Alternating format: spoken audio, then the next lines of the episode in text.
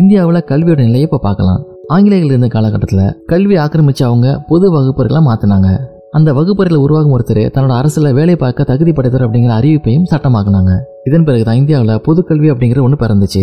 ஆயிரத்தி எட்நூத்தி முப்பத்தி நாலில் மெக்காலே இந்த கல்வியை அறிமுகம் செஞ்சாரு. உலக கல்வியை மாற்றிய கல்வி குழுக்கள் பல இருக்கு. இதுல உலகின் திருப்பு முனையா இருந்தது நடேஷா குருஸ்கயா அப்படிங்கிற ஒரு அறிஞரோட தலைமையில ஆயிரத்தி தொள்ளாயிரத்தி இருபத்தி ஒன்பதுல அமைக்கப்பட்ட சோவியத் கல்வி மேம்பாட்டு குழு. அவருடைய புத்தக புரட்சி திட்டம் அப்படிங்கிறது பள்ளிக்கூடத்துல என்னென்னலாம் இருக்கணும் அதை சுற்றி என்ன இருக்கணும் ஒரு கல்லூரி வளாகம் அப்படிங்கிறது என்ன இது போன்ற பல வகையான முன்மொழிகளும் கொடுத்துச்சு. புத்தக புரட்சி அப்படிங்கிறது ஒவ்வொரு வீதியிலையும் ஒரு நூலகத்தை அமைக்கிறதாகும். அந்த நூலக கட்டிடத்திலேயே அந்த வீதி குழந்தைகளுக்கான ஆரம்ப பாடசாலை அமைத்தல் இப்படி பல விஷயங்கள் இடம்பெற்றிருந்துச்சு. குரூப்ஸ் கயாவோட கல்வி சீர்திருத்தங்கள் உலக நாடுகளால் உடனே பின்பற்றப்பட்டுச்சு.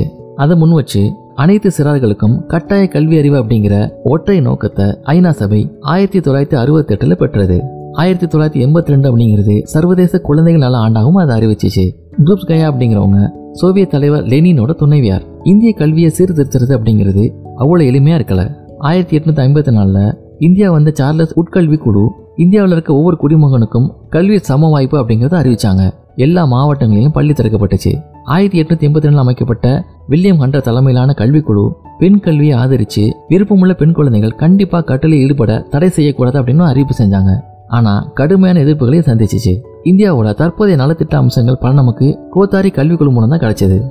ஆயிரத்தி தொள்ளாயிரத்தி அறுபத்தி நாலில் அமைக்கப்பட்ட அந்த கல்விக்குழு தன்னோட சீர்திருத்தங்களை ஆயிரத்தி தொள்ளாயிரத்தி அறுபத்தி எட்டில் சமர்ப்பிச்சாங்க. பள்ளிகள் தோறும் ஆய்வகங்களை அதுதான் கொடுத்துச்சு. ரெண்டாயிரம் ஆண்டில் யஷ்பால் கல்விக்குழுவும் ரெண்டாயிரத்தி ஒன்பதாம் ஆண்டு கல்வி உரிமை சட்டமும் குறிப்பிடத்தக்கவை. இன்னைக்கு உலக கல்வியோட பாதையை யுனெஸ்கோ அமைப்பு திட்டமிட்டு உலக நாடுகளோட தன்னோட வருடாந்திர கல்வி மாணவர்களை விவாதிச்சு எழுத்தறிவு சமநிலை பேன்றதுக்காக பல நல்ல திட்டங்களையும் கூட அமல்படுத்துது.